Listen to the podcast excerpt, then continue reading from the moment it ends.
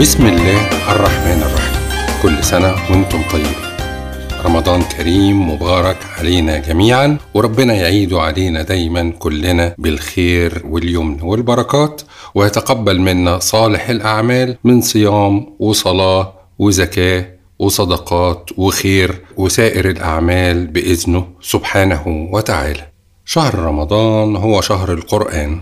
في منا اللي قروا القرآن عشرات المرات وفي منا اللي قروه مرتين تلاتة وفي منا اللي قروه مرة واحدة أو عمرهم ما قروه طيب في مرة منهم حرصنا إننا نفهم معنى كل كلمة في اللي بنقراه؟ هل إحنا متأكدين إننا فاهمين المعنى المظبوط المقصود لكل كلمة بنقراها؟ أنا مقدر طبعا ثواب القراءة أكبر عدد من المرات وفي أسرع وقت ممكن لكن الحقيقة الموضوع مش سباق وإحنا مش بغبغانات. عيب إن إحنا نقرأ القرآن أو نسمعه كل ده من غير ما نفهمه على أصوله.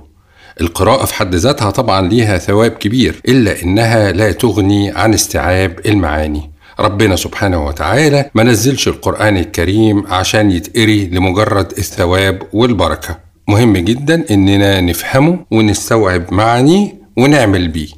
في الوقت نفسه لما بتبقى فيه كلمات كتير فهمها صعب ده ممكن يصرف بعض الناس عن الاستمرار في القراءة بتدبر. السنة دي في رمضان بإذن الله هنحاول نختم القرآن الكريم وإحنا فاهمين معاني كل كلماته. ختمة فهمة. السنة دي إن شاء الله على بودكاست كرسي في أول صف هنقدم حلقات تشرح معاني الكلمات الغريبة في القرآن وده علم كامل اسمه غريب القرآن. ليس المراد بالغريب ما كان غامض المعنى دون غيره وإنما المراد به تفسير مفردات القرآن عموما.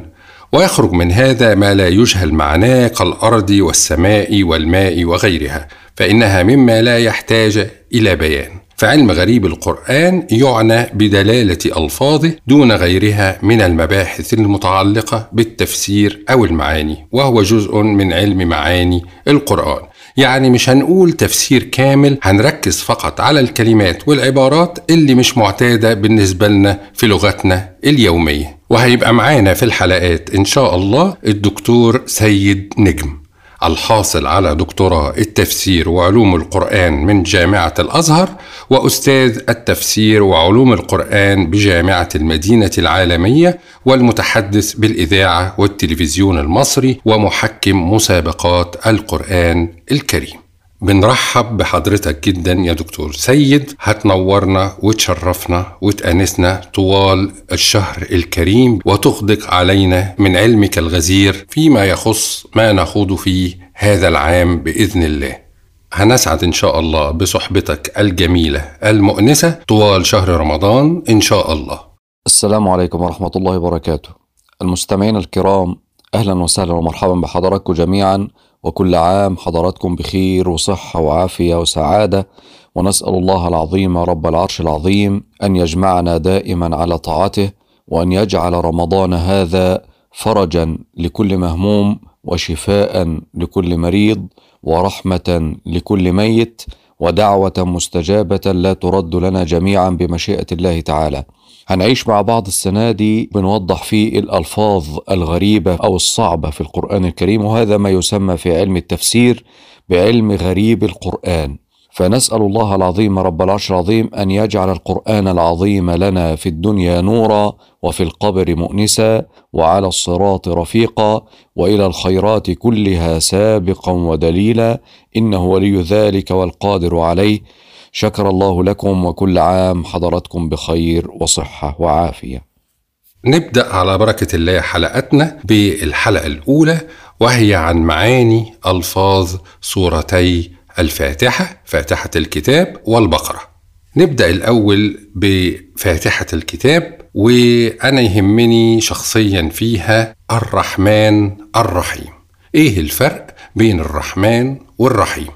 سورة الفاتحة سميت فاتحة الكتاب وأم الكتاب والشافية والكافية والسبع المثاني. افتتح بها القرآن الكريم ولا تصح الصلاة إلا بقراءتها.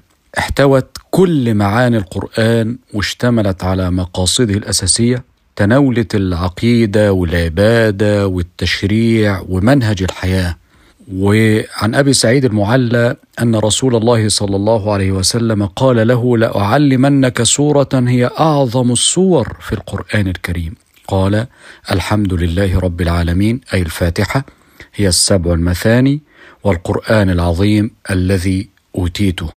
بتعلمنا آداب التواصل مع الله عز وجل ونصفها ثناء ونصفها دعاء. ومن الألفاظ الواردة في سورة الفاتحة الرحمن الرحيم. الحقيقة أن العلماء يعني أكثر الكلام في الفرق بين الرحمن والرحيم. قال بعضهم الرحمن يعني الرحمن بخلقه جميعا مؤمنهم وغير مؤمنهم. والرحيم أي بالمؤمنين خاصة. وذكر البعض أن الرحمن بجلائل النعم يعني عظائم النعم والرحيم بدقائقها. فرق تاني بيقولوا إن الرحمن يعني الرحمن في الدنيا والرحيم في الآخرة. وهو مروي عن بعض طرق النبي عليه أفضل الصلاة والسلام. وقال بعضهم الرحمن في ذاته والرحيم في أفعاله. وده معنى دقيق جدا وجميل جدا. ليه؟ قالوا لأنك قد تلتقي بطبيب يرى مريضا مثلا في الشارع فيسرع إلى إنقاذه أمام ملأ من الناس. إنقاذ هذا الطبيب بيكسبه سمعة طيبة. فبنقول هذا الطبيب يا ده هذا الطبيب رحيم. لكن الطبيب ما عملش كده عشان يعني ينقذ المريض لكن عشان سمعته هو ابتغاء السمعة يعني. هو رحيم لكنه لم ينطلق في عمله من رحمة في قلبه. ولله المثل الأعلى. هناك فرق بقى بين الرحمن والرحيم. الرحمن في ذاته يعني ربنا سبحانه وتعالى رحمن في ذاته ورحيم في أفعاله. ذاته رحيمة وأفعاله رحيمة. والرحمة شيء يبعث الراحة في النفس. المطر من رحمته سبحانه وتعالى. بتهطل الأمطار فتمتلئ الينابيع وينبت النبات وتثمر الأشجار وبناكل. وهذا من رحمة الله عز وجل. الأبناء من رحمة ربنا بيبدلوا سكون البيت حركة وحياة وبيبعثوا الأنس في البيت. ولما يكبر الابن بيعين والده فالابن رحمة من الله سبحانه وتعالى. إذا وانت بتتفكر كده في الآية دي تفكر في رحمة ربنا. إنك بتاكل طعام لذيذ ده من رحمة الله. إنك بتشرب ماء عذب فراتا فهذا من رحمة الله. إنك بتسكن إلى زوجة تطيعك إذا أمرتها وتسرك إذا نظرت إليها وتحفظك إذا غبت عنها فده من رحمة الله. ترى طفلا كالملك يتحرك في البيت ده من رحمة الله. لك عمل يدر عليك دخل ده من رحمة الله. بتتمتع بمناظر الطبيعة ده من رحمة الله سبحانه وتعالى. فده في الفروقات ما بين الرحمن والرحيم. أرجو أن حضراتكم تتدبروها وأنتم تقرؤون سورة الفاتحة. أعوذ بالله من الشيطان الرجيم. بسم الله الرحمن الرحيم. الحمد لله رب العالمين. الرحمن الرحيم. مالك يوم الدين. إياك نعبد وإياك نستعين. اهدنا الصراط المستقيم. صراط الذين أنعمت عليهم غير المغضوب عليهم ولا الضالين.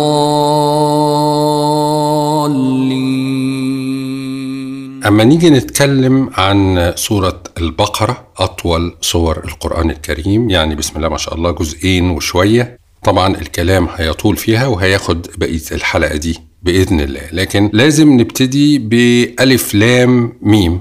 اللي هي الحروف الموجودة في بداية سورة البقرة والعديد من سور القرآن الكريم. فنحب حضرتك تلقي لنا الضوء شوية على الحروف الموجودة في أوائل السور وبشكل خاص برضو لو ممكن إضاءة من حضرتك على طه وياسين اللي موجودين في بداية سورة طه وفي بداية سورة ياسين. هل هما اسمين من أسماء الرسول طه وياسين لأن في ناس فاهمة كده. هننتظر من حضرتك تقول لنا فهم صحيح ولا خاطئ. وبناء عليه في ناس كتير مسمين أولادهم طه وياسين على أساس إنها من أسماء الرسول عليه الصلاة والسلام ولا هي حروف في أوائل الصور زيها زي ألف لام ميم وكاها يا عين صاد وباقي الحروف موجودة في أوائل العديد من الصور. سورة البقرة ونحن نتدبرها لازم إن إحنا نقف عند بعض الأشياء. أولها إنك تتعرف على شيء من سورة البقرة. هي سورة مدنية بتتناول أمور الشريعة والأحكام لإدارة وتنظيم حياة المسلمين. وهي أطول سورة في القرآن وفيها أطول آية في القرآن وهي آية الدين. وفيها أفضل آية في القرآن وهي آية الكرسي الله لا إله إلا هو الحي القيوم. وذكرت فيها قصة البقرة.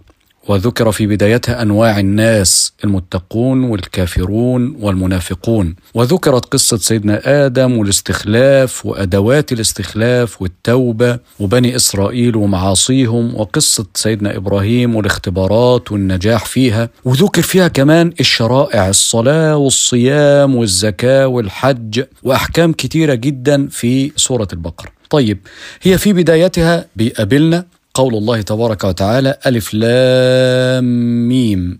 ألف لام ميم هذه بنسميها الحروف المقطعة. طب يا ترى الحروف المقطعة دي لها معنى؟ هو شيء بيلفت النظر جدا. يقول النبي عليه الصلاة والسلام من قرأ حرفا من كتاب الله فله به حسنة والحسنة بعشر أمثالها.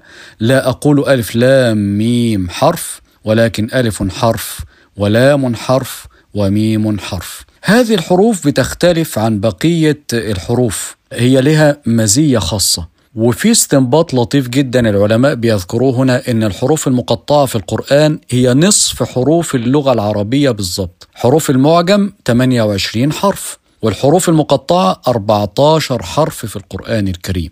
يعني هي نصف حروف المعجم بالتمام والكمال. كمان قالوا من خصائصها إن هي بتنقسم إلى أقسام. بعض الصور فيها بتبدأ بحرف واحد زي قاف وصاد ونون.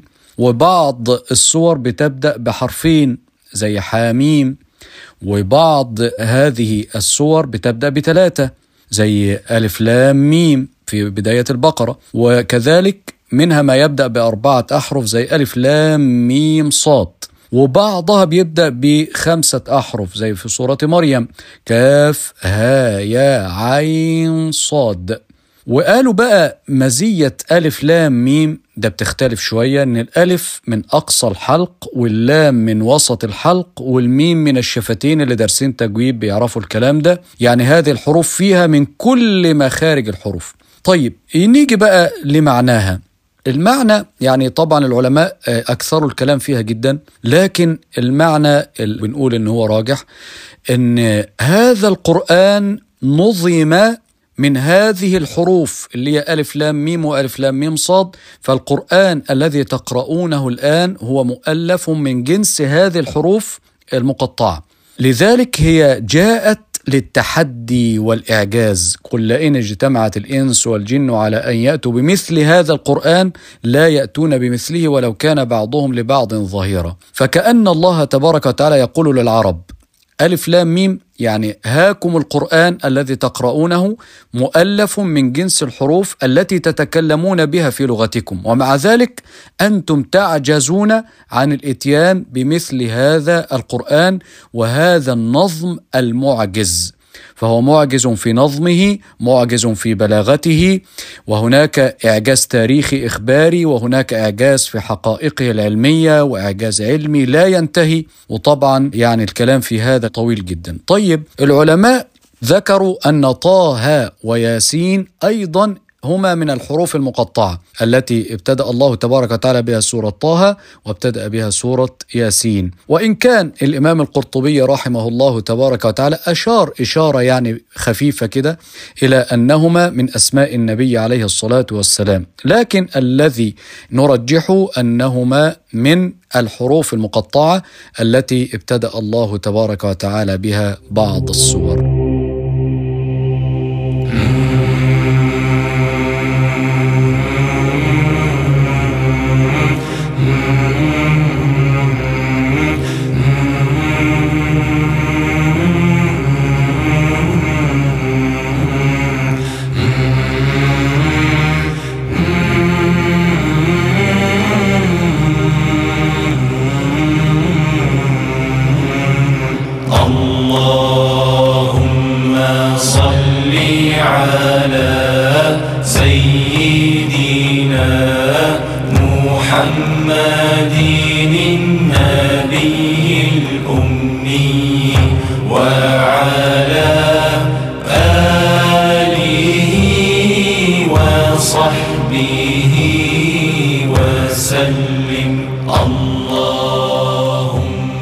بتفضل آيات سورة البقرة ماشية معانا. عادي الكلمات والمفردات كلها مفهومة بالنسبة للقارئ العادي المتوسط. لحد ما بنوصل للآية 58 قولوا حطة. فأنا شخصيا بتوقفني الآية اللي فيها الكلمتين دول. فلو حضرتك ممكن تشرح لنا المقصود بقولوا حطة في سياق الآيات. وإذ قلنا ادخلوا هذه القرية فكلوا منها حيث شئتم رغدا وادخلوا الباب سجدا وادخلوا الباب سجدا وقولوا حطة نغفر لكم خطاياكم. وسنزيد المحسنين.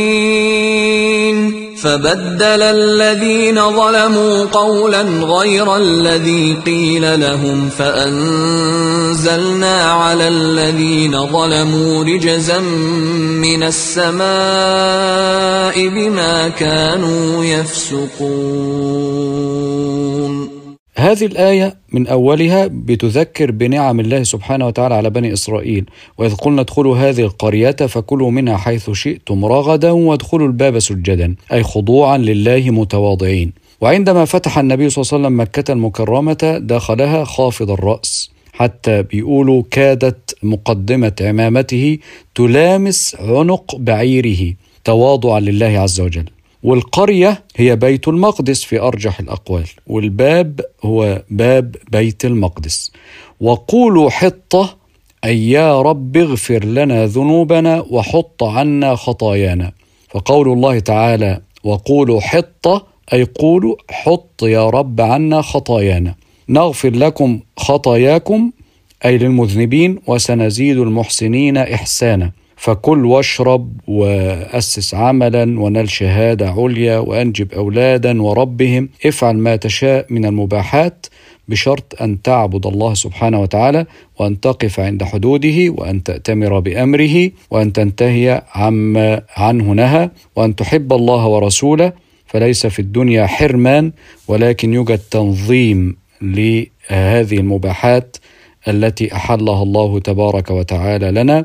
يعني افعل ما شئت لكن وفق منهج الله عز وجل. جزا الله حضرتك خيرا على الشرح المبسط الواضح. بعد كده في سورة البقرة بندخل على قصة البقرة نفسها بقى اللي اتسمت السورة على اسمها. وفي إطار القصة بتقابلنا بعض المفردات اللي ممكن ما تبقاش معتادة وتدخل في غريب القرآن زي مثلا لا يفارض ولا بكر عوان بين ذلك لا دلول تثير الأرض ولا تسقي الحرث مسلمة لا شية فيها وزي ادارأتم فيها. فلو ممكن حضرتك تدينا خلفية عن القصة بتاعت البقرة علشان اللي مش عارفها يستفيد من الخلفية دي وفي إطار ده نشرح معاني الألفاظ اللي أنا أشرت إليها. قصة البقرة في سورة البقرة قصة معروفة وسميت السورة الكريمة باسمها. وملخصها أنه قتل رجل من بني إسرائيل رجلا آخر طمعا بماله وألقى جثته أمام بيت رجل من القوم دخلوا لبيته يريدون قتله فقال أحدهم لا تقتلوه واذهبوا به إلى نبي الله موسى فأوحى الله تبارك وتعالى إلى موسى عليه السلام بذبح البقرة وضرب المقتول بلحمها فيقوم حيا ويخبرهم من القاتل؟ ومن كثرة جدلهم عن مواصفات البقرة حكى الله تبارك وتعالى أنهم جادلوا وتلككوا في تنفيذ أمر الله تبارك وتعالى يعني من ذلك لا فارض ولا بكر عوان بين ذلك. وبعد كده سألوا عن لونها فقال صفراء فاقع لونها. بعد ذلك سألوا فقال لا ذلول تثير الأرض ولا تسقي الحرث مسلمة لا شية فيها. ثم حكى الله تبارك وتعالى وإذ قتلتم نفسا فادارأتم فيها أي اختلفتم حتى كادت أن تقع فتنة والله مخرج ما كنتم تكتمون. اللهم صل على سيدنا محمد النبي الأمي.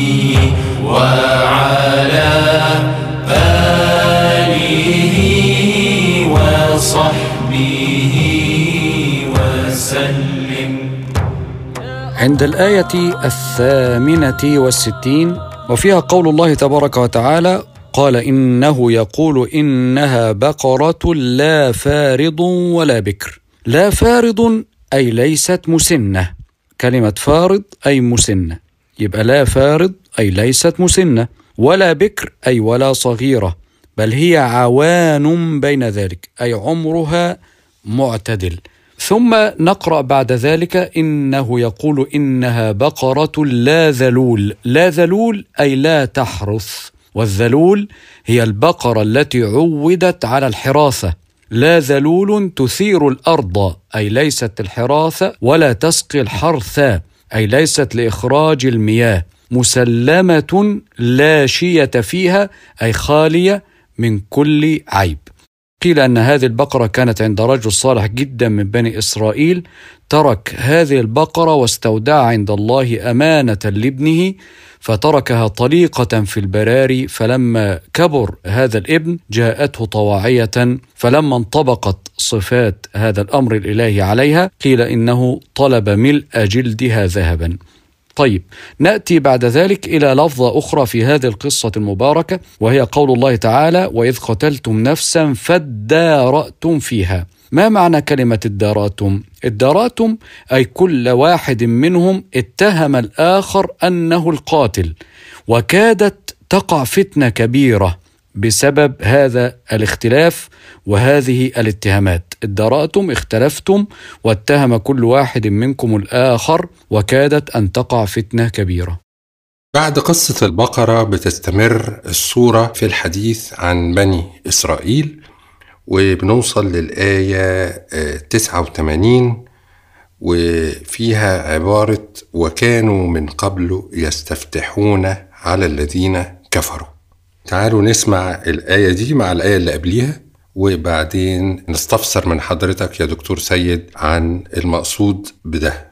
كانوا من قبل يستفتحون على الذين كفروا. يعني إيه؟ وقالوا قلوبنا غلف بل لعنهم الله بكفرهم فقليلا ما يؤمنون.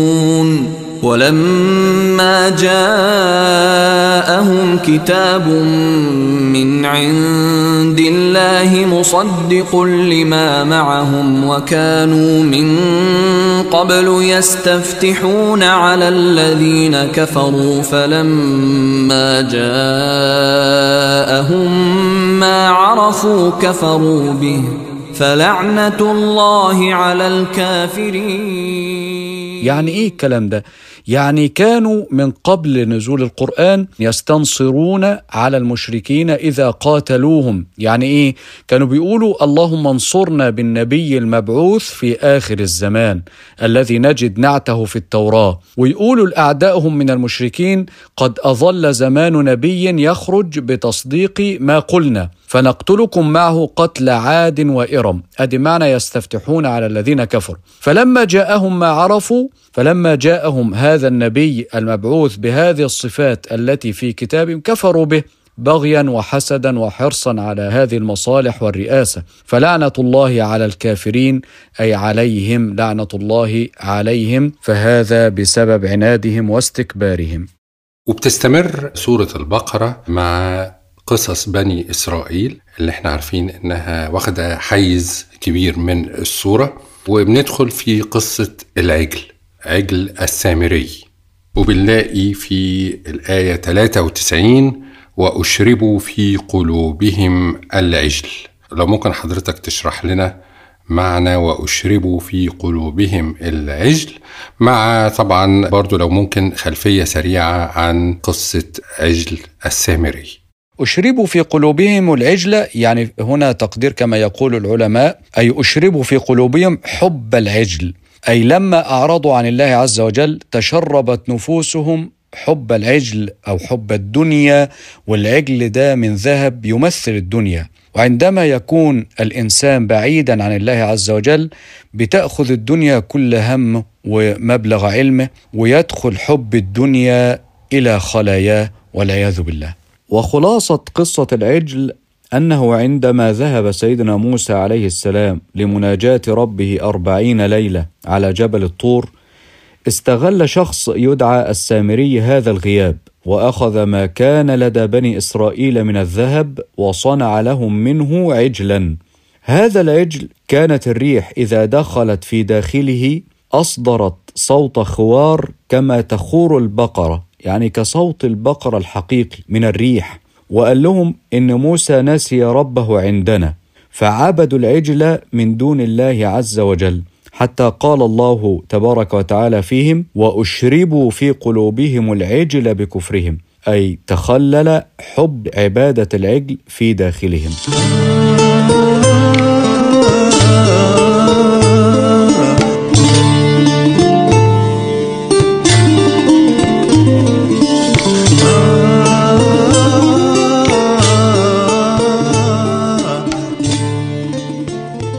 نبدأ بقى بإذن الله في الجزء الثاني من القرآن الكريم وما زلنا طبعا مع سورة البقرة. وبعدين أما نوصل للآية 173 بنلاقي السورة انتقلت من قصص بني إسرائيل لبعض أحكام التشريع في الدين الإسلامي. والآية 173 بنقرأ فيها إنما حرم عليكم الميتة والدم ولحم الخنزير وما أهل به لغير الله فمن اضطر غير باغ ولا عاد فلا إثم عليه. إن الله غفور رحيم. كنت عايز بس توضيح من حضرتك للدم يعني الباقي كل المحرمات في الأكل المنصوص عليها في الآية واضحة. إنما الدم عايزة توضيح شوية. إنما حرم عليكم الميتة والدم. يعني إحنا بنذبح الذبيحة وبيبقى فيه دم نازل منها دم سايل. يعني فالمفروض بنصفيها من الدم ونطبخها. فهل مقصود بالدم التصفية من الدم دي؟ يعني إحنا ما ناكلهاش بدمها يعني؟ إنما حرم عليكم الميتة الميتة معروفة. كل ما فارقه الروح من غير زكاة مما يذبح. إنما حرم عليكم الميتة والدم. إيه الدم؟ الدم اللي هو الدم السائل. لقوله في موضع آخر في سورة الأنعام أو دما مسفوحا. طيب هل كل الدم حرام؟ النبي عليه الصلاة والسلام قال لنا في حديث صحيح أحلت لكم ميتتان ودمان فأما الميتتان فالحوت والجراد وأما الدمان فالكبد والطحال. فهذا معنى والدم. جميل جدا. جزا الله حضرتك خيرا. طيب بتستمر الأحكام الشرعية في سورة البقرة وبندخل بعد كده على الآية 182 بتتكلم عن الوصية. فمن خاف من موص جنفا أو إثما. جنفا. يعني إيه جنفا؟ أحيانا يا إخوانا بيكون الأب جاهل شوية أو ما عندوش علم كافي بالشريعة فبيحب أحد أولاده أكتر من إخواته فبيكتب له أو بيخصه في حياته بأكثر أمواله. فلو الابن ده عرف إن أباه سوف يدخل النار بهذه الوصية أو بهذا العطاء أو بهذه الهبة وتنازل عن وصيته إلى إخواته أو أصلح هذه الوصية وجعلها وفق التشريع الإسلامي فلا إثم عليه. بل العكس هو أنقذ والده من إثم كبير. فإذا ظلم الأب فأعاد أحد أولاده الحق إلى نصابه فمعنى ذلك أن هذا الابن البار أنقذ أباه من حساب عسير يوم القيامة. فربنا بيقول فمن خاف من موص جنفا. يعني فمن خاف من إن حد يوصي أو ينحرف في الوصية ينحرف في توزيع ميراث ينحرف في هبة. فمن خاف من موص جنفا أي انحرافا عن الحق أو اثما أي انغماصا في الباطل. فأصلح بينهم فلا إثم عليه. إن الله غفور رحيم. فالله عز وجل ينظر إلى القلب. فإن كان في القلب رغبة بإنقاذ هذا المتوفى من عذاب الله ولا سيما أنه روي عن النبي عليه الصلاة والسلام إن الرجل ليعمل والمرأة بطاعة الله ستين سنة ثم يحضرهما الموت فيضاران في الوصية فتجب لهما النار. فآدي معنى جنفا. يا أيها الذين آمنوا كتب عليكم الصيام كما كتب على الذين من قبلكم لعلكم تتقون. أياما معدودات. فمن كان منكم مريضا أو على سفر فعدة من أيام أخر وعلى الذين يطيقونه فدية طعام مسكين فمن تطوع خيرا فهو خير له وأن تصوموا خير لكم إن كنتم تعلمون.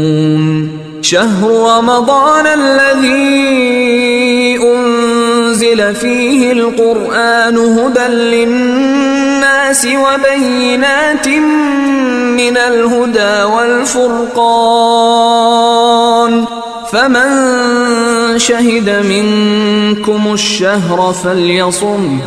ومن كان مريضا أو على سفر فعدة من أيام أخر.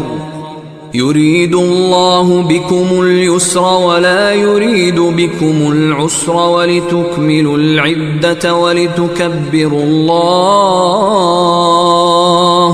ولتكبروا الله على ما هداكم ولعلكم تشكرون. وإذا سألك عبادي عني فإني قريب. أجيب دعوة الداع إذا دعان. فليستجيبوا لي وليؤمنوا بي لعلهم يرشدون في الآية 184 من سورة البقرة اللي بتتكلم عن الصيام طبعا زي ما سمعناها دلوقتي وعلى الذين يطيقونه فدية طعام مسكين إلى آخر الآيات. كانت دايما زمان بتحيرني. على حسب يعني الكلام بتاعنا المعتاد الواحد بيقول يطيق الشيء إن هو يقدر يعمله ولا يطيق إن هو ما يقدرش يعمله لا يستطيع أن يتحمله.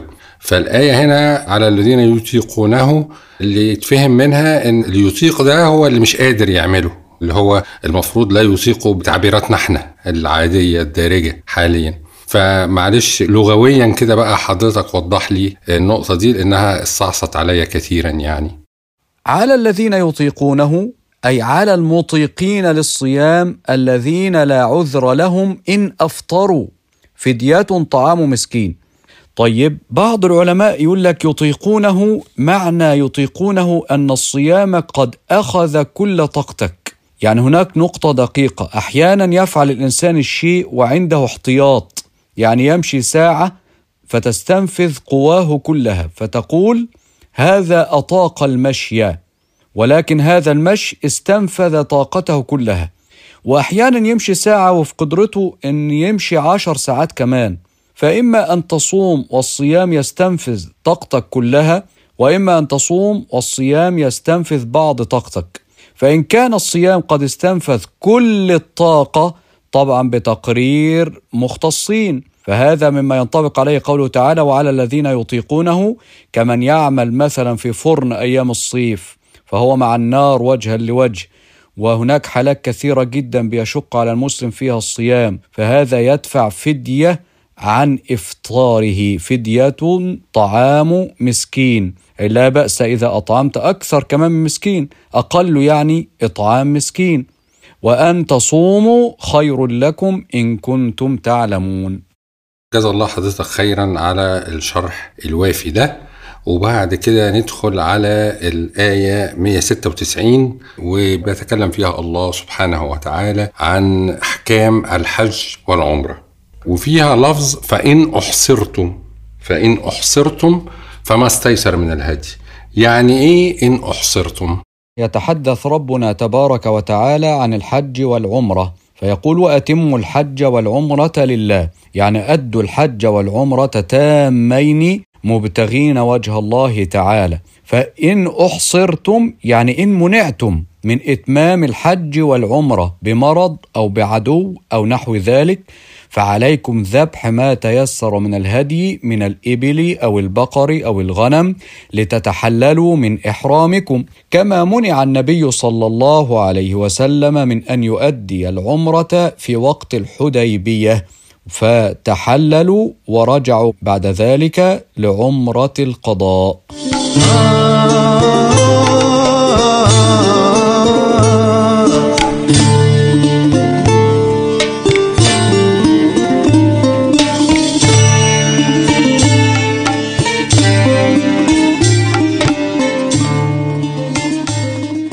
الإيلاء. الإيلاء أما بنوصل للآية 226 بنلاقي في قوله تعالى للذين يؤلون من نسائهم هل ممكن نستزيد من علم حضرتك في موضوع الإيلاء في سياق هذه الآية؟ يقول الله تعالى للذين يؤلون من نسائهم تربص أربعة أشهر فإن فاءوا فإن الله غفور رحيم للذين يؤلون الإيلاء هو الحلف أو الامتناع باليمين بأن تمتنع عن شيء وقد حلفت عليه اليمين. وفي الشرع الإيلاء ده الامتناع عن وطء الزوجة أي يحلفون على ترك جماع نسائهم انتظار مدة لا تزيد عن أربعة أشهر. تربص أربعة أشهر أي انتظار أربعة أشهر ابتداء من حلفهم. فإن رجعوا إلى جماع نسائهم بعد حلفهم على تركه في مدة أربعة أشهر فما دون فإن الله غفور يغفر لهم ما حصل منهم ورحيم بهم حيث شرع الكفارة مخرجا من هذا اليمين. وإن عزموا الطلاق يعني قصدوا الطلاق باستمرارهم على ترك جماع نسائهم وعدم الرجوع إليه فإن الله سميع لأقوالهم التي منها الطلاق وعليم بأحوالهم ومقاصدهم وسيجازيهم عليها. بعد مجموعة الآيات المختصة بالأحكام الشرعية اللي شفناها في الآيات السابقة من سورة البقرة بنرجع تاني لقصص بني إسرائيل. وفي قصة بتاعت طالوت وجالوت وبتبدأ أحداثها من الآية 246 في السورة فهيبقى مفيد جدا لو حضرتك تلخص لنا الحدوتة دي مع طبعا التركيز على النقط اللي قد تكون مش واضحة لكل الناس زي التابوت والشرب من النهر. نبقى شاكرين جدا لحضرتك. وقال لهم نبيهم إن آية ملكه أن يأتيكم التابوت فيه سكينة من ربكم وبقية مما ترك آل موسى وآل هارون تحمله الملائكة. إن في ذلك لآية لكم إن كنتم مؤمنين. اسمحوا لي أن أنا أطيل النفس شوية في الموضوع ده عشان نتعرف على القصة كلها. بعد سيدنا موسى بسنين وسنين كان بني إسرائيل في الزمن ده انحرفوا تاني عن الدين. بعدما كانوا أخيرا استجابوا للتعليم وعاشت أجيال منهم متمسكة بالدين تبدل من تاني الحال ورجعوا للتكذيب والعصيان. في الوقت ده ربنا سلط عليهم الجبابرة يحاربوهم وبدأت الهزائم تتوالى بدأ الذل يرجع ليهم وبدأت الخسارة تاخد عزهم منهم كان من النقاط الفارقة جدا اللي مروا بيها خلال هزائمهم هي استيلاء الأعداء على التابوت بعد ما هزموهم في حرب كانت من أشد الحروب التابوت ده هو إيه؟ تابوت عبارة عن صندوق خشب تتوارثه الأجيال بعد سيدنا موسى عليه السلام كانوا بيشيلوه معهم في كل الحروب من باب البركة والاطمئنان به. لأنه كان محفوظ في عصا سيدنا موسى وملابسه وباقي الألواح والتوراة وقيل كان فيها بعض من المن اللي كان بيتنزل عليهم في فترة التيه بالإضافة إلى بعض أغراض سيدنا هارون. الخلاصة إن ربنا بعث لهم نبي والنبي ده أمرهم بالجهاد وقالوا خلاص إحنا مستعدين للجهاد. بعد ربنا ما فرض عليهم الجهاد ربنا استجاب لطلبهم واختار لهم الملك اللي هيقودهم فكان الاختيار واقع على طالوت. وقال لهم نبيهم إن الله قد بعث لكم طالوت ملكا. طالوت ده راجل بسيط بيشتغل شغلانة بسيطة يقال إنها كانت دباغة الجلود ويقال كان سقاء يسقي للناس الماء. بني إسرائيل زي ما عارفين عبارة عن ذرية ال 12 ابن من أبناء سيدنا يعقوب عليه السلام. من ضمن ال 12 ابن دول كان الملك والنبوة في بني إسرائيل محصورين في ذرية اتنين فقط ابنين فقط هما يهوذا ولاوي. فكان أنبيائهم بيظهروا دايما من نسل لاوي ابن يعقوب. أما الملك فيهم فكان موروث لذرية يهوذا ابن يعقوب.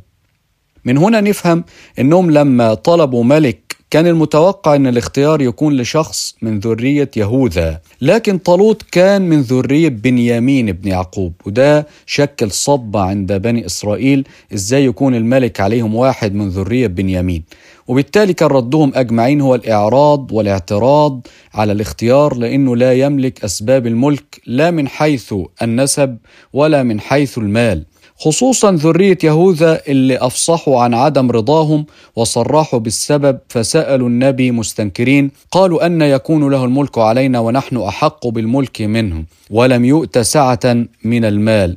قال إن الله اصطفاه عليكم وزاده بسطة في العلم والجسم. بمنتهى الوضوح ده اختيار ربنا هو سبحانه اللي اصطفاه وفضله عليكم وخلاه يتفوق عليكم في القوة العقلية بسطة في العلم عنده علم بالدين وعلم بأساليب القتال وزاده في القوة الجسدية بسطة في الجسم لدرجة أنه يقال اتسمى طالوت من شدة طوله زي ما بيؤخذ ملكوت من الملك. فقيل طالوت من الطول لأنه كان طويل جسيم وهو ده اللي الجهاد محتاجه لا محتاج فلوس ولا حسب ولا نسب مش محتاج غير المعرفة بأساليب القتال والقوة الجسدية المعينة عليه.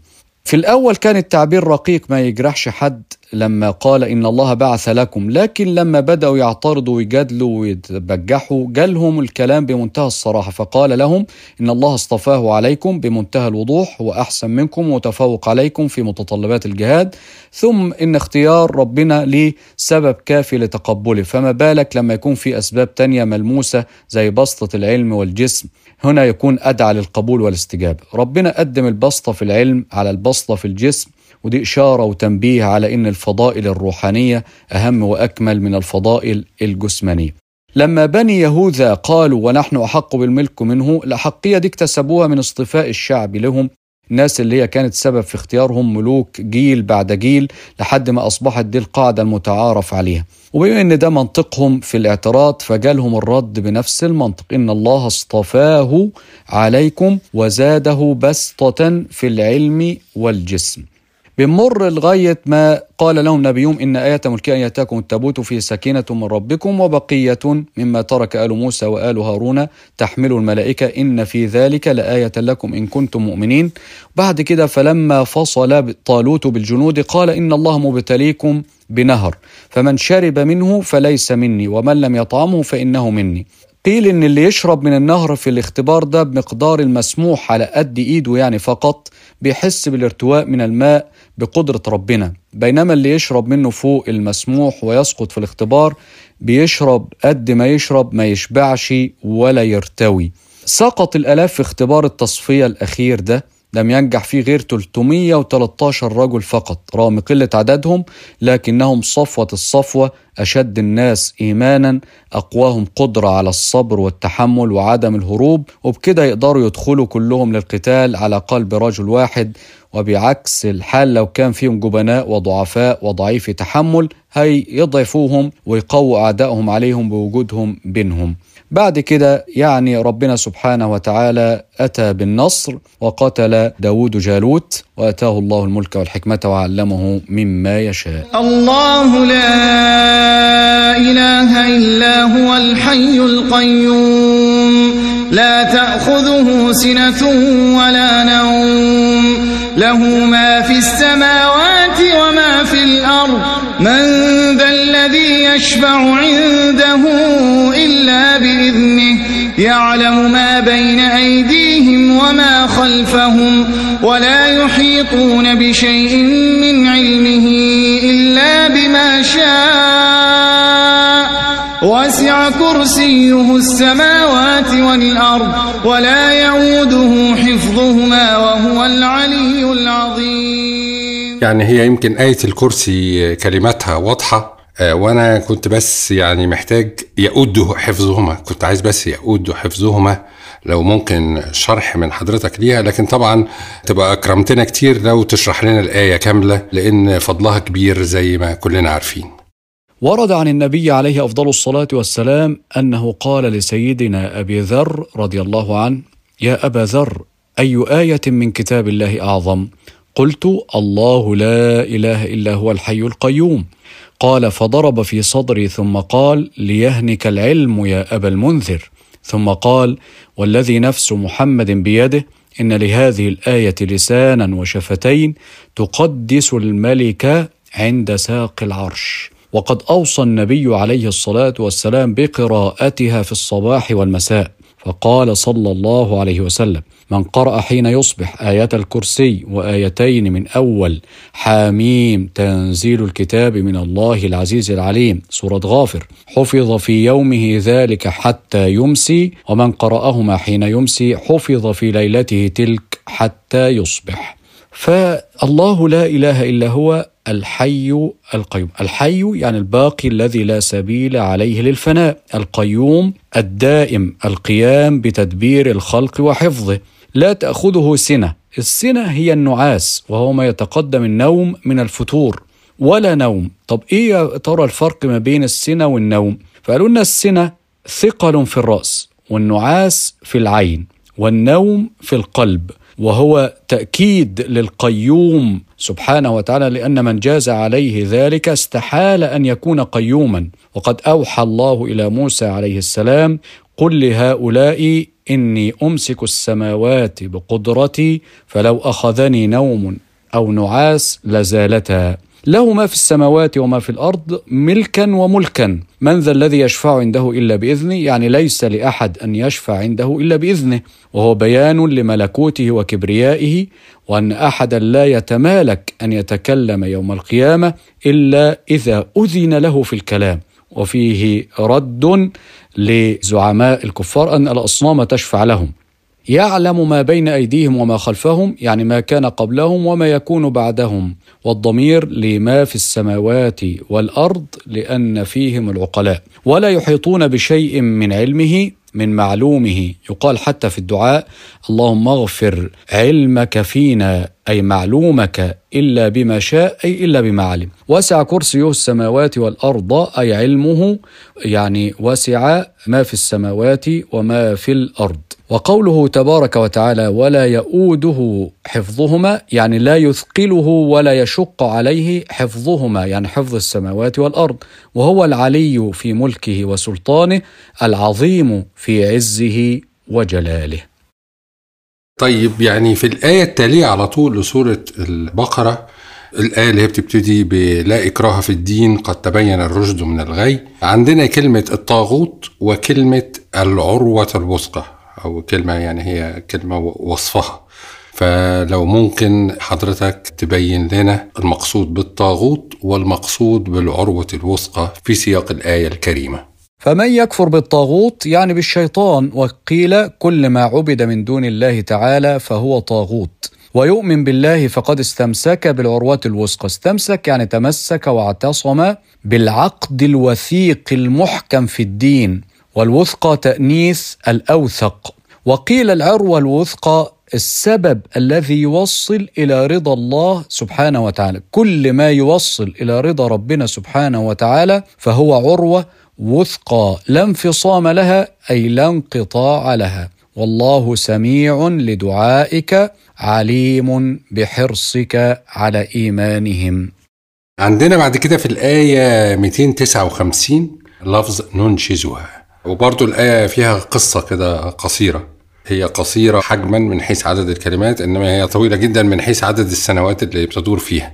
فممكن بس حضرتك تلقي لنا الضوء على القصة دي ومعنى كلمة ننشزها. يحكي الله تبارك وتعالى قصة رجل مر على قرية وهي خاوية أي وهي خربة قال متعجبا أن يحيي هذه الله بعد موتها. كيف يحيي هذه الله بعد موتها؟ لم يقل ذلك إنكارا على الله سبحانه وتعالى ولكن تعجبا من حال هذه القرية وقيل كانت قرية ببيت المقدس. فأماته الله مئة عام ثم بعثه. قال كم لبثت؟ قال لبثت يوما أو بعض يوم. قال بل لبثت مئة عام فانظر إلى طعامك وشرابك لم يتسنه أي لم يتغير الطعام والشراب. وانظر إلى حمارك ولنجعلك آية للناس. وانظر إلى العظام كيف ننشزها ثم نكسوها لحما. ننشزها أي نرفعها من الأرض ونردها إلى مكانها من الجسد ونركب بعضها على بعض. هذا معنى ننشزها. ثم نكسوها لحما. يكسي الله تبارك وتعالى هذه العظام باللحم. فلما تبين له قال أعلم أن الله على كل شيء قدير. بعد كده بنصل للآية بتاعة المن والأذى إبطال الصدقات بالمن والأذى وفيها تشبيه بليغ قرآني جميل. التشبيه ده يشتمل على كلمتين صفوان وكلمة صلدا. لو حضرتك تفيض علينا بعلمك في شرح الكلمتين دول في إطار الآية. في قول الله تبارك وتعالى يا أيها الذين آمنوا لا تبطلوا صدقاتكم بالمن والأذى كالذي ينفق ماله رئاء الناس ولا يؤمن بالله واليوم الآخر. الآية الكريمة. نداء من الله تبارك وتعالى للمؤمنين ألا يبطلوا ثواب صدقاتهم بالمن والأذى كالذي ينفق ماله رئاء الناس ولا يؤمن بالله واليوم الآخر. أي لا تبطلوا ثواب صدقاتكم بالمن والأذى كإبطال المنافق الذي ينفق ماله رئاء الناس ولا يريد بإنفاقه رضا الله سبحانه وتعالى ولا ثواب الآخرة. فمثله كمثل صفوان عليه تراب. مثله ومثل نفقته التي لا ينتفع بها البتة كمثل حجر أملس عليه تراب فأصابه وابل أي مطر عظيم فتركه صلدا أي أجرد نقيا من التراب الذي كان عليه، يعني المطر أتى على التراب الذي كان على الحجر الأملس فأزاله كلية، لا يقدرون على شيء مما كسبوا، لا يجدون ثواب شيء مما أنفقوا، والله لا يهدي القوم الكافرين. Oh, my Lord, my sins are like the highest mountain. My good deeds are very few, في آية بقى أنا بحبها قوي الحقيقة طبعا وهو كل القرآن الكريم يتحب يعني إنما الآية دي بتمس كده في قلبي وتر من وصف الناس اللي في الآية دي لأنهم فئة خاصة من البشر. وإن كانت الآية نزلت في مجموعة معينة كانت موجودة في زمن الرسول عليه الصلاة والسلام إنما الواحد مازال بيشوف الناس دول وبيعجب بيهم وبيقدرهم تقدير خاص لما بنقابلهم في حياتنا اليومية. نسمع الآية ونستفيد من شرح حضرتك ليها. وخصوصا كلمة الحافن اللي هنسمعها في الآية ونسمع برضو من حضرتك شرح الكلمة دي تحديدا في سياق الآية.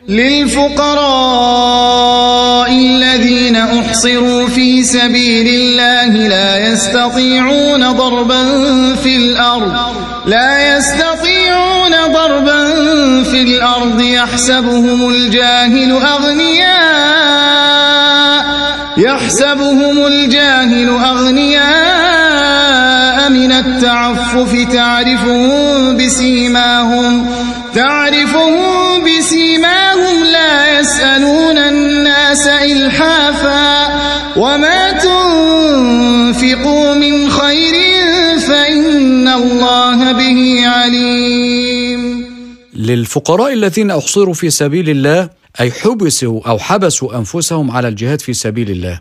وقيل هم أهل الصفة. كانوا يقيمون الليل بالليل ويطحنون النوى بالنهار ويأخذون عليه أجرة. لكن أجرة بسيطة ضعيفة.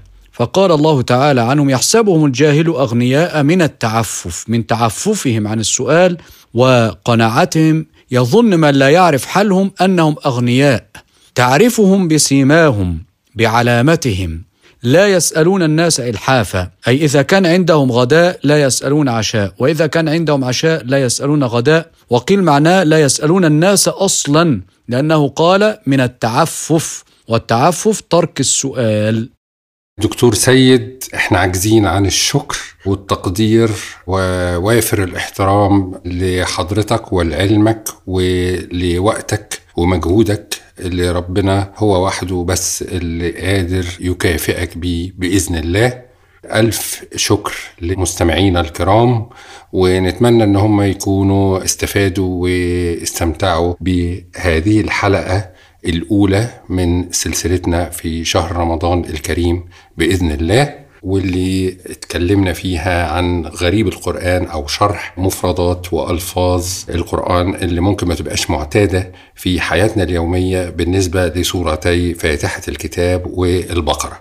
إن شاء الله نلتقيكم في الحلقة التانية بإذن الله. استنونا على كرسي في أول صف وما أعتقدش هيبقى فيه ختام للحلقة أحلى ولا أجمل ولا أبرك من خواتيم سورة البقرة. اللي ورد في حديث مسلم إنه بينما جبريل عليه السلام قاعد عند النبي صلى الله عليه وسلم سمع نقيضا من فوقه فرفع رأسه فقال هذا باب من السماء فتح اليوم ولم يفتح قط إلا اليوم فنزل منه ملك فقال هذا ملك نزل إلى الأرض لم ينزل قط إلا اليوم فسلم وقال أبشر بنورين أوتيتاهما لم يؤتهما نبي قبلك. فاتحة الكتاب وخواتيم سورة البقرة لن تقرأ بحرف منها إلا أعطيته. رواه مسلم. وفي صحيح البخاري من قرأ بالآيتين من آخر سورة البقرة في ليلة كفتاه يعني كانتا كافيتين له. نسمع خواتيم سورة البقرة ونستودعكم الله لحد الحلقة الجاية بإذن الله. آمن الرسول بما أنزل إليه من ربه والمؤمنون. كل آمن بالله وملائكته وكتبه ورسله. لا نفرق بين أحد من رسله وقالوا سمعنا وأطعنا وقالوا سمعنا وأطعنا غفرانك ربنا وإليك المصير. لا يكلف الله نفسا إلا وسعها لها ما كسبت وعليها ما اكتسبت. ربنا لا تؤاخذنا إن نسينا إن نسينا أو أخطأنا. ربنا ولا تحمل علينا إصرا. ربنا ولا تحمل علينا إصرا كما حملته على الذين من قبلنا. ربنا ولا تحملنا ما لا طاقة لنا به واعف عنا واعف عنا واغفر لنا وارحمنا وارحمنا.